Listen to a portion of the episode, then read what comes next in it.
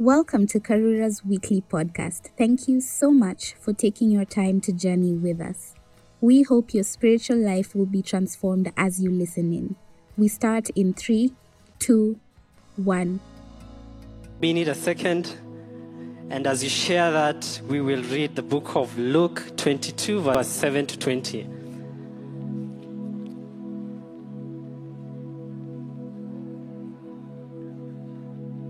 All right, keep that in mind. We're going to come back to that as we um, as we go through our sermon today. Today we read around and we study the book of Luke, um, chapter 22, verse 7 to 20. We are going to read together um, as a family. One to go. Then came the day of the unleavened bread, on which the Passover lamb had to be sacrificed. So Jesus sent Peter and John, go and prepare the Passover for us, that we may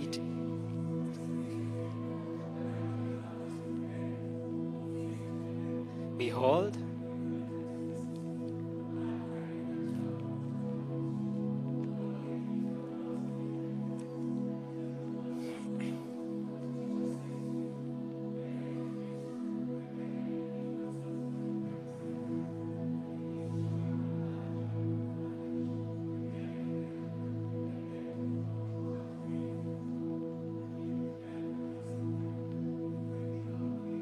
he reclined at the table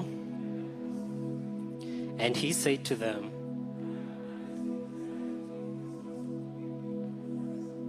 For I tell you,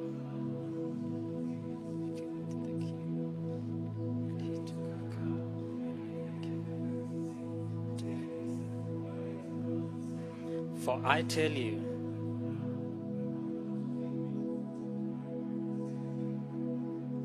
and he took the bread.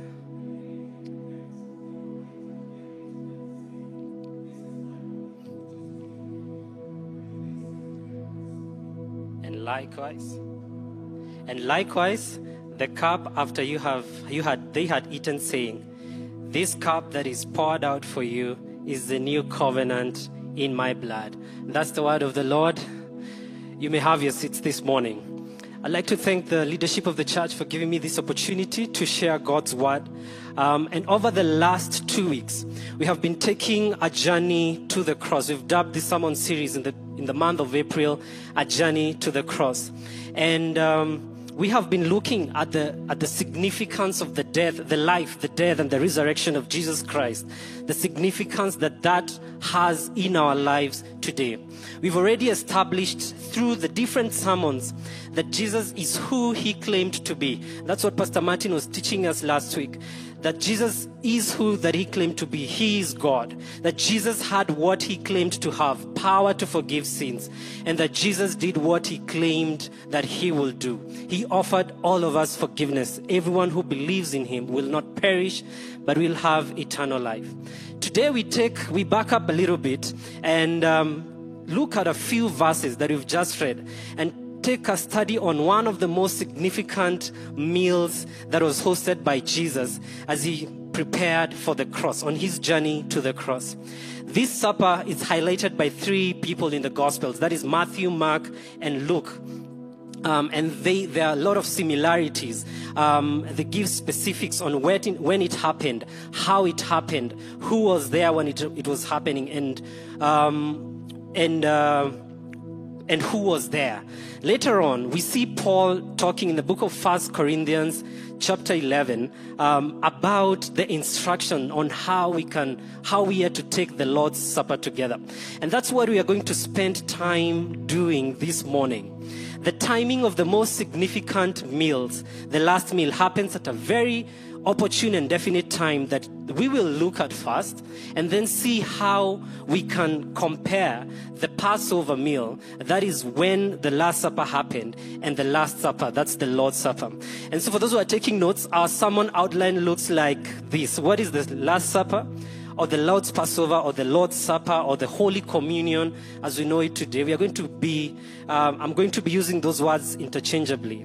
Why we practice the Last Supper, who is meant to share at the Lord's table, the Lord's uh, at the Holy Communion, and how we are to practice it as Christians.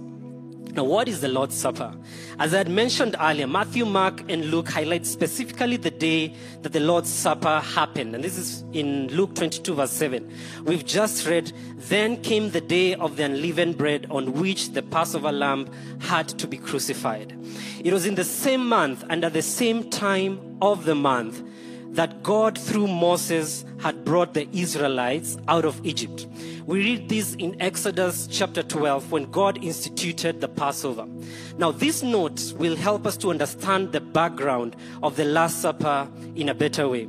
In Exodus 12, we read about the last plague that God would allow the Egyptians um, and, the, and the Israelites to go through before they came out of Egypt. Remember, the Israelites were slaves in the land of Egypt for centuries, almost 400 years.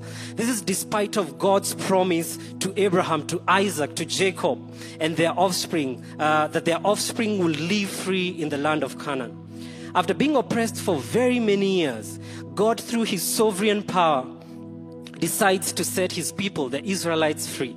Now he judges the, the Egyptians and the Israelites through nine plagues that, we, that you can study from the book of Exodus 7 to 11. In this last plague, the Lord, through his justice on one hand and mercy on the other, decides to kill the firstborn sons and humans um, as he sets the Israelites free. The only exception would be to the Israelites who would follow the instructions found in Exodus 12. And we are going to look at that now. And we read that then said, uh, the Lord said to Moses and Aaron in the land of Egypt, this month shall be for you the beginning of months. It shall be the first month of the year for you. Just notice how the Lord changes the Israelites' calendar through verse 2. Tell all the generations of Israel, that on the tenth day of this month, every man shall take a lamb according to their father's house, a lamb for a household.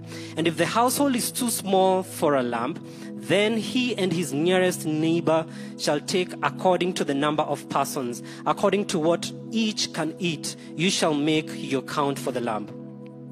Your lamb shall eat uh, shall be without blemish, a male year old. You may take it from the sheep or from the goats, and you shall keep it until the fourteenth day of this month, when the whole assembly of the congregation of Israel shall kill their lambs at twilight. Then they, then they shall take some of the blood and put it on the doorpost and lintel of their houses in which they ate it. They shall eat the flesh that night, roasted on the fire with unleavened bread and bitter herbs, they shall eat it. We move on to verse 13. The blood shall be a sign for you on the houses where you are. And when I see the blood, I will pass over you, and no plague will befall you uh, befall you to destroy you when I strike the land of Egypt. Verse 14 This day shall be for you a memorial day, and you shall keep it as a feast to the Lord throughout your generations, as a statute forever. You shall keep it as a feast. And as you continue reading, you see the instructions around the Passover um, continue. So the Passover was a festival that would help the Israelites to remember who their God was and what um, and what God had done for them. They, and they do this through different generations, continually remembering how God had set them free from the oppression of the Egyptians. In Luke 22, as we've just read, we see Jesus deciding to interrupt this moment of celebrating the Passover, initiated by God thousands of years ago, to institute one of the greatest church ordinances or practices that we have today. He institutes a definite way of remembering not just freedom from physical oppression, but freedom from sin, from, from sin and from death, spiritual sin and death. When you look at the Passover closely, you realize that the celebration was pointing us directly to Jesus. Jesus fulfills the Passover, he fulfills the real meaning and starts a new celebration that will be known as the Lord's Supper.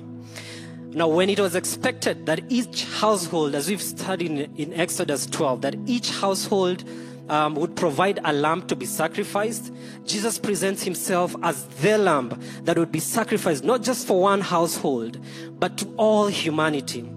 like the Passover lamb, he was a mature male. None of his bones were broken. John, um, as we read in John 19:36, he was thoroughly examined and found spotless.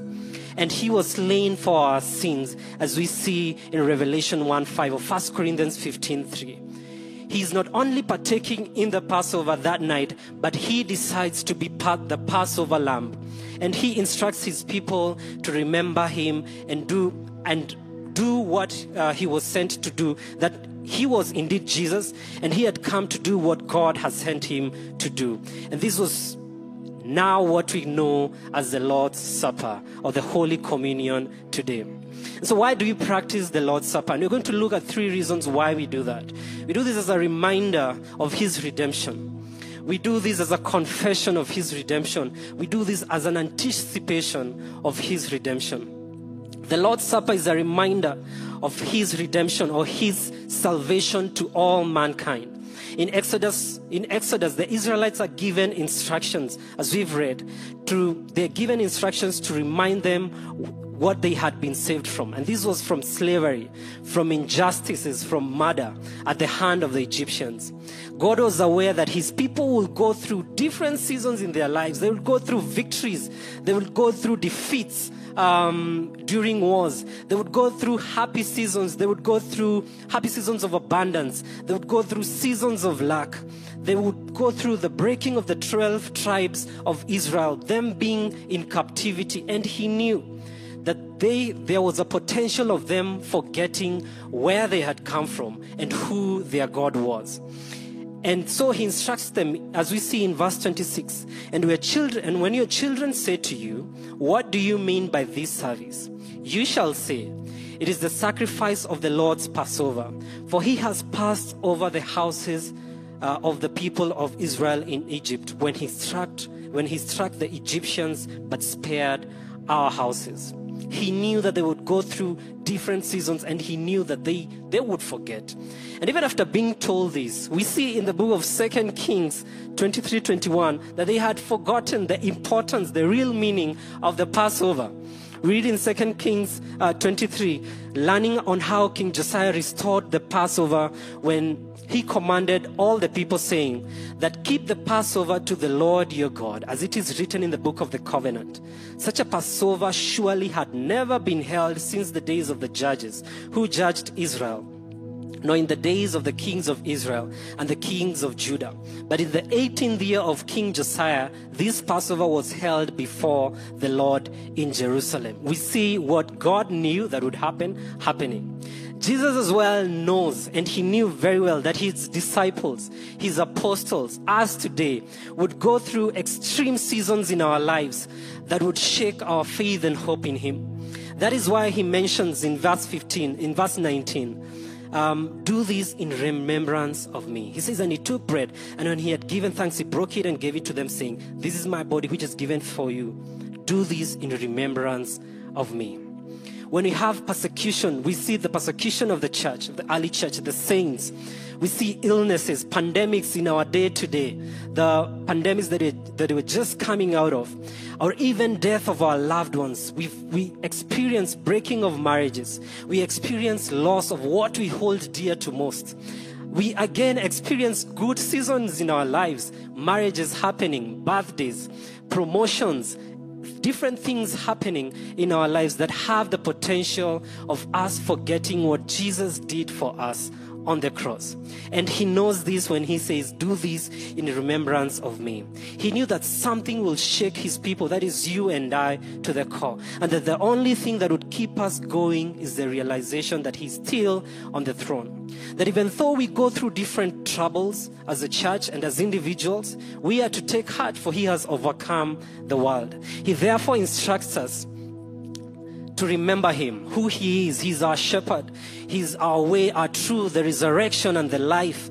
Um, he's our provider. He's our strength uh, when we need Him, and we need Him always. We have to remember that in every season of our lives through the practice of the Lord's Supper.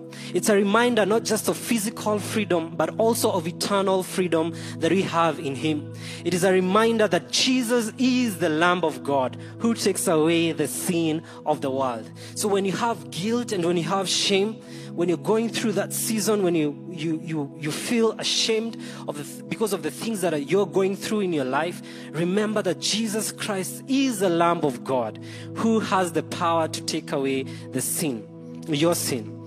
It is a beautiful reminder that what was started in Exodus 12, the Passover, is ultimately fulfilled in the Gospels through Jesus Christ. He is the ultimate substitution for the punishment that we were to face as, as individuals. Now, in Egypt, the substitution sacrifice was the blood of a lamb. When you had sinned at that time, death was a definite thing for you. And they presented a lamb or a goat that had no blemish, that would act as a substitute to your sins. But today, um, as we see in the in the book of Luke, as we see, Jesus is the ultimate substitution through the shedding of his blood.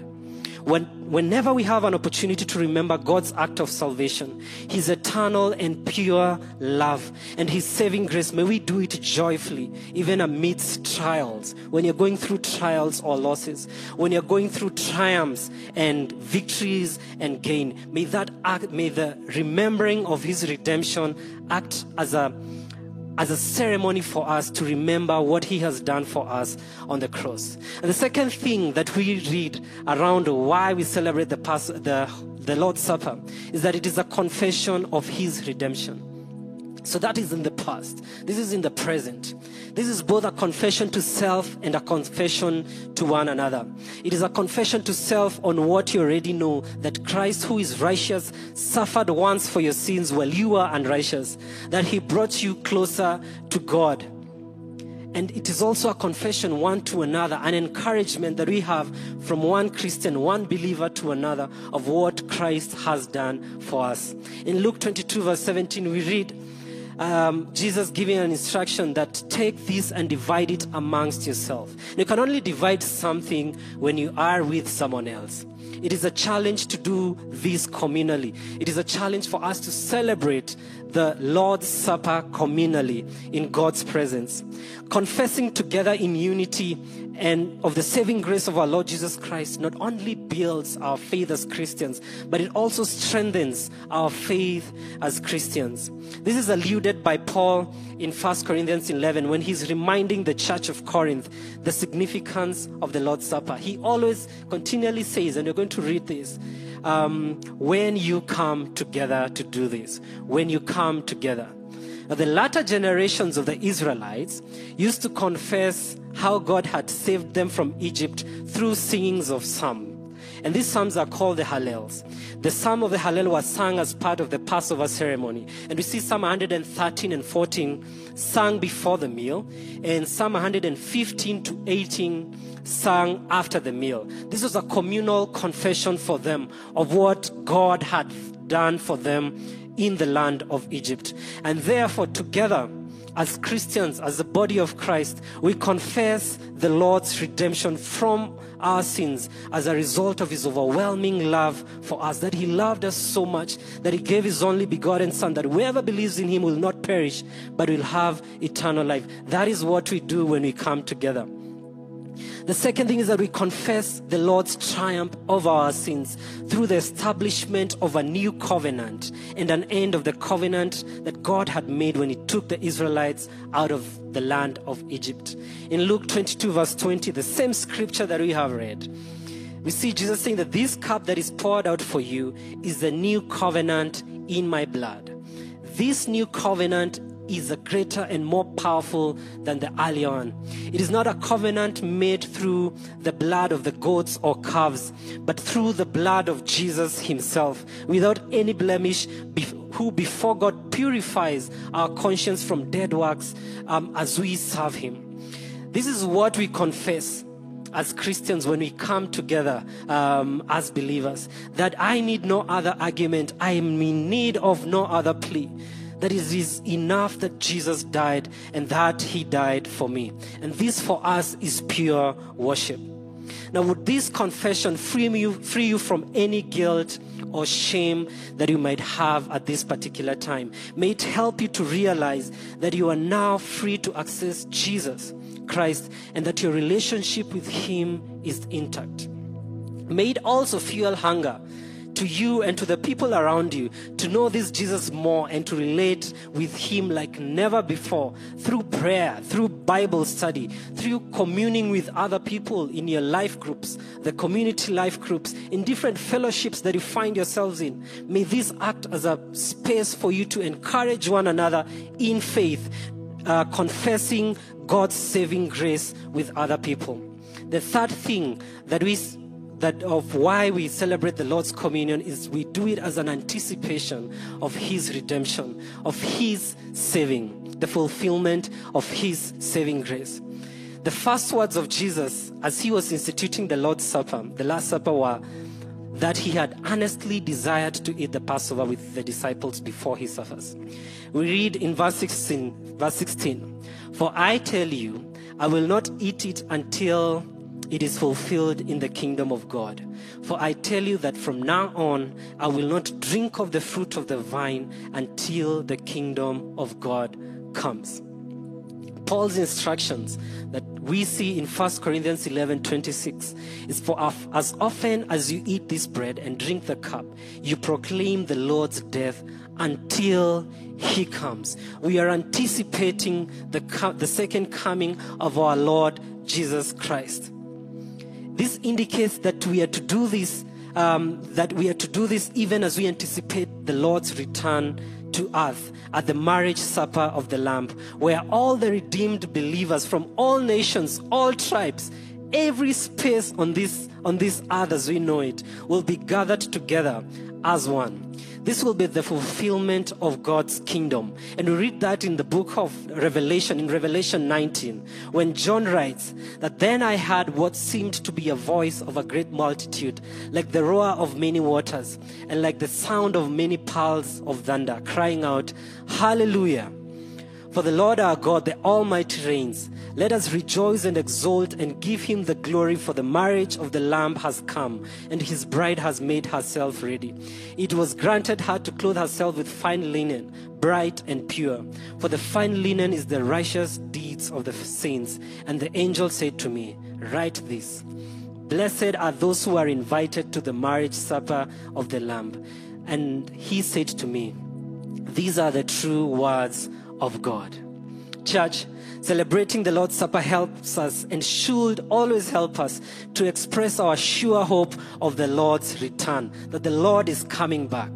This is a challenge to all of us, to you and to me and every other believer who's watching us online, to have a bird's eye view in everything that we do. That this is not just a temporal state that we are, that this is just a temporal state that we are in as we sincerely and eagerly anticipate the coming of Jesus Christ. So do not, therefore, as we are instructed in the scriptures, get comfortable. Do not settle. Do not mourn like the unbelievers but stay focused on the one who is to come.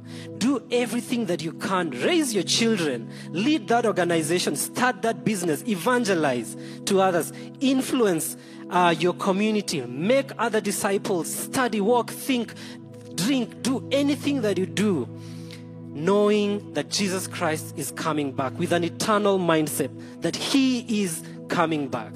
And so, who participates in the Lord's Supper? Those who participate in the Lord's Supper publicly affirm that they do not only believe in the gospel, the finished work of the finished work of the cross, but they are also conscious and respond by seeking to live by it. And that's why we normally say that we are becoming Christ like disciples. We are becoming Christ like disciples in our faith in God. Remember that this act affirms God's promise of salvation to all people from all nations and tribes, and that his promise is fulfilled by Jesus Christ's death and resurrection. Now, just as the same way that the Passover was to be practiced by God's chosen people. That's, those are the Israelites. The Lord's Supper is for every individual who has consciously decided to follow Jesus. It is only a believer who can truly remember of God's redemption.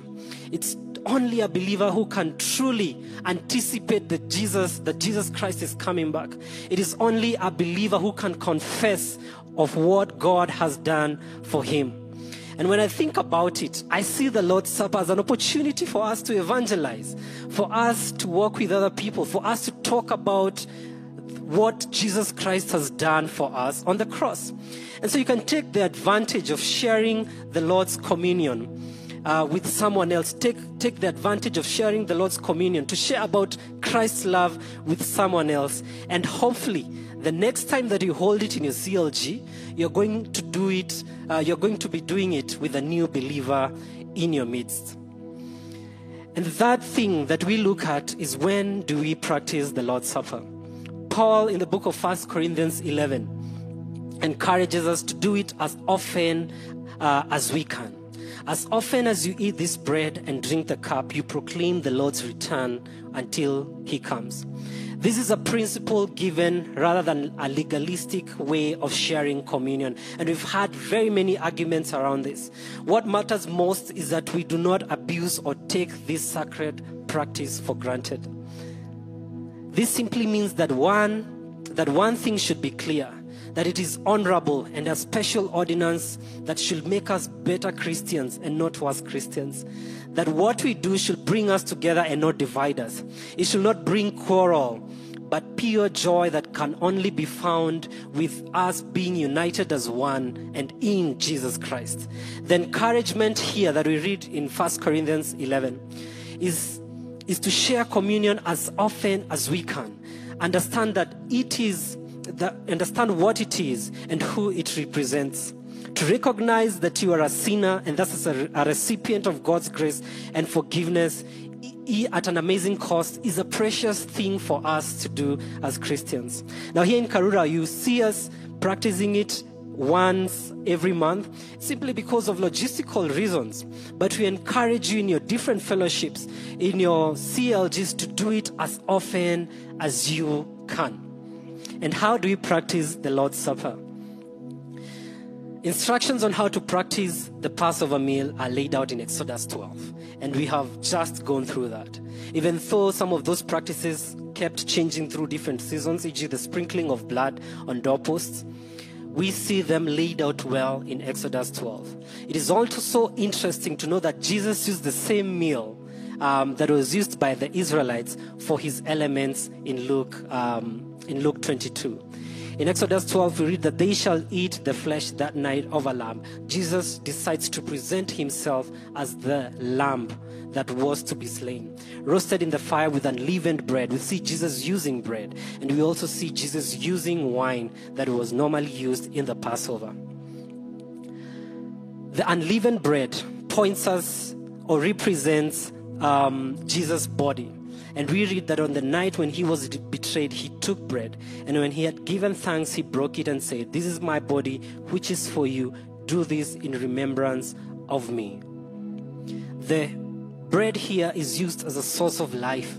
Jesus um, describes himself in John 6:48 that I am the bread of life.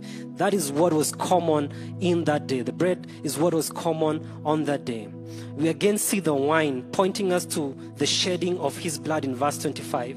In the same way, he also took the cup after supper, saying, This cup is the new covenant in my blood. Do this as often as you drink it in, rem- in remembrance of me. These two are definitive symbols of the new covenant in Christ, bringing an end to the old covenant. They are a representation, meaning that you can use any other element, still observing the main purpose of sharing at the Lord's table. Do not lose the meaning and the purpose of sharing at the Lord's table. The second thing that we have to do is to have an attitude, a heart attitude, as we are told by Paul that we are required to examine ourselves, knowing that very well that the Lord Jesus Himself, by His Spirit, is dwelling among us as we share the communion.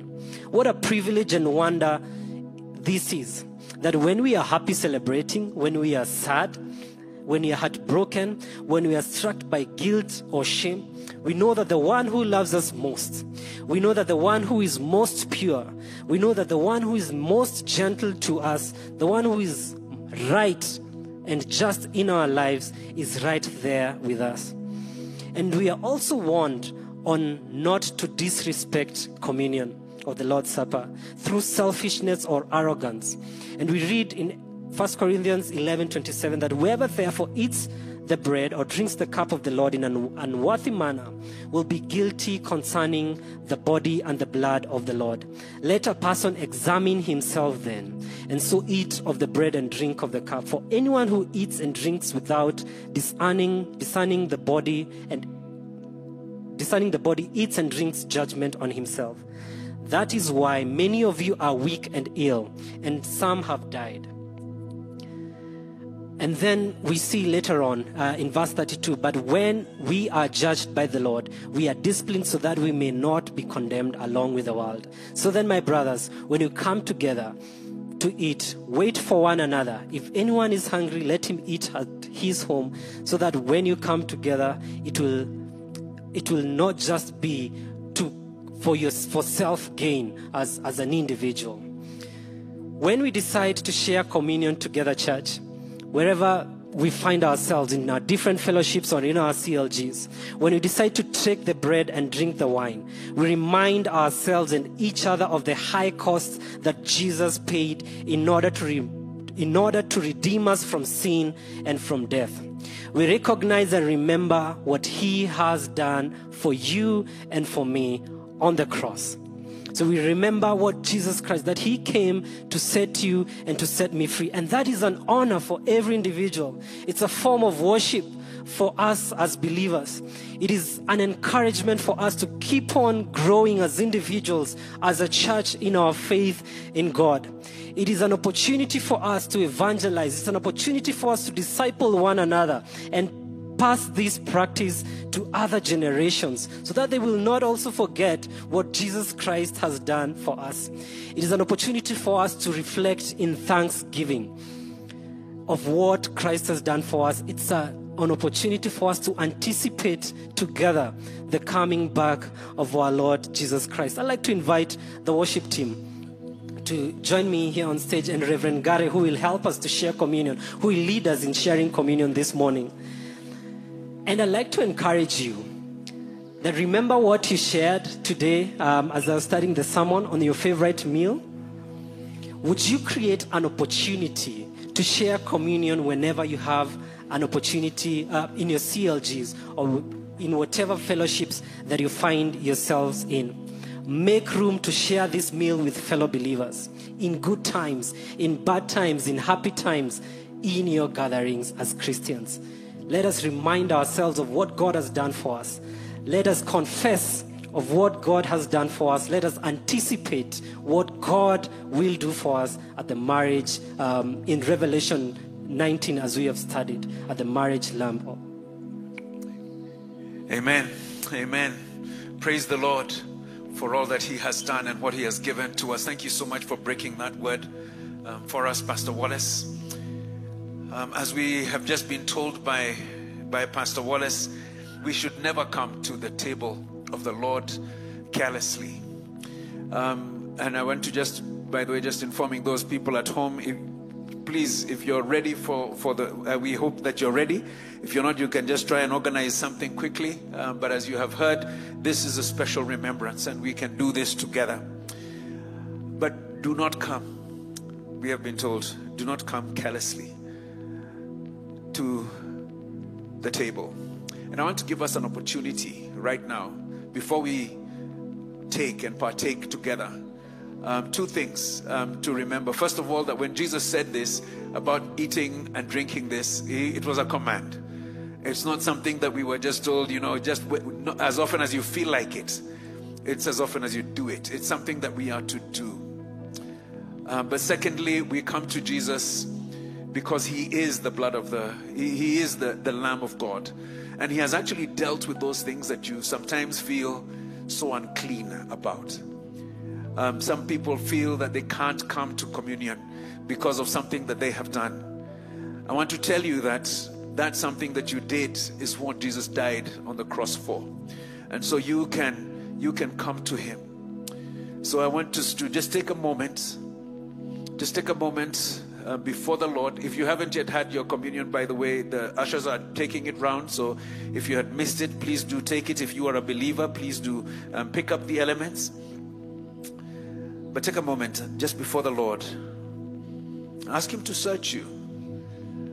And if there is something that you need to bring to Him, bring it to Him. The Bible says in First John chapter 1 if we claim to be without sin, we deceive ourselves and the truth is not in us. But if we confess our sins, He is faithful and just and will forgive us our sins and purify us, not for just the unrighteousness that we have remembered, but from all unrighteousness. Just take a moment, come to Him, and receive what God has given.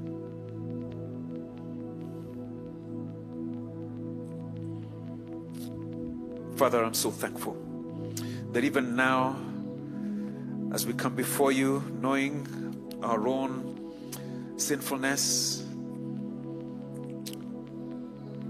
we are coming to the perfect one, before whom even those guys like Moses and others were afraid to come because of your perfection. That to come and meet together with you would be certain death because of our uncleanness. Yet we thank you because Jesus went to the cross, that he died for us, so that we will not die. Instead, we have everlasting life. Brothers and sisters, be aware that you are forgiven. The Lord has forgiven you in Christ. He has purified you from all unrighteousness. That is His word. It is based on justice because the Lamb, Jesus Christ, was killed to pay for your sins. You do not go through that condemnation ever again. The condemnation of death has been lifted off you, and you are made clean before God. Hebrews chapter 4, verse 15 says, For we do not have a high priest who is unable to empathize with our weakness, but we have one who has been tempted in every way, just as we are, yet he did not sin. And then he says, Let us then approach the throne of grace with confidence. With confidence. Walk in to the presence of God. Walk in with confidence. So, do you believe? Do you believe? Have you received this that has sorted out and put everything in the past? A redemption that is done. Do you confess it as a reality for you today? That you live in this state, that you are a redeemed person, and are you looking forward into that future? Into that future of the marriage supper of the Lamb. If that is so, then I'd like to ask you to just take your elements, um, pick up the bread. We've been told to wait for one another, and so let's not we, we, we let's do this together. In First Corinthians chapter 11, I read from verse 23 what Paul was instructed and brings on to all of us. He says, For I received from the Lord what I also passed on to you. That the Lord Jesus, on the night he was betrayed, took bread, and when he had given thanks, he broke it. And he said, This is my body, which is for you. Do this in remembrance, in remembrance of me. Let us eat together.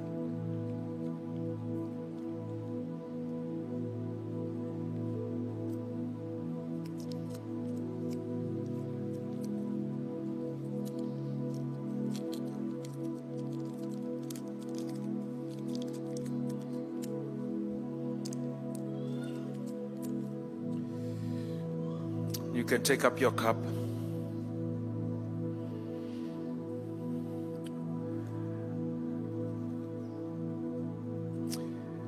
It says, In the same way, after supper, he took the cup, saying, This cup is the new covenant in my blood.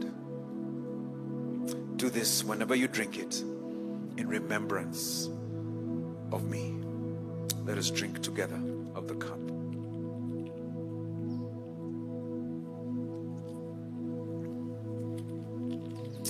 Remember you, Jesus. We remember all that you have done. We are thankful, so, so thankful that you are willing to go all the way to the cross for us and to give us this new life. And that this new life is not just for now, it is for eternity. Thank you. Thank you so much.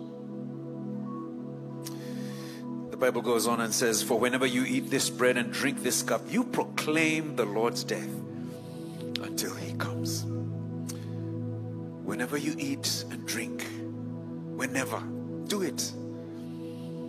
It says, Whenever you eat this and drink this cup, you proclaim the Lord's death until he comes. Let us live forward into a future that is eternal because he has done it.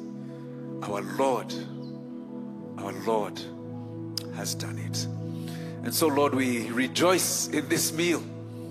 We are thankful, Lord, in this in this gift that you have given to us that is communion. We are thankful that in the hard times and in the good times, in the in the blah times, the times that seem to just not be working out well, you are there and you have already sorted it all out. You have dealt with everything that we carry. Thank you, Lord. Thank you so much, Lord. Thank you that we are part of the family of God, eternal. That each and every one of us who has believed is a child of God, a member of that family that knows there is rejoicing ahead. No matter what else might happen, there is a rejoicing that will not be it will not be comparable to anything we know. It'll wipe away every tear, it'll remove every shadow in our hearts. Thank you that we can live with that anticipation. Thank you. In Jesus' name. Amen. Amen. It is my prayer that we will truly, truly, every time we take communion, remember what the Lord has done. And therefore make it a meal that we truly, truly rejoice in. May it be, as we were being challenged to think, the favorite meal of your life and my life. Amen. Amen. Has this message challenged you? We hope that it has been a blessing in your life. If you would like to give your life to Christ, or talk to, or pray with someone, kindly reach us on WhatsApp 0721 990 880. God bless you.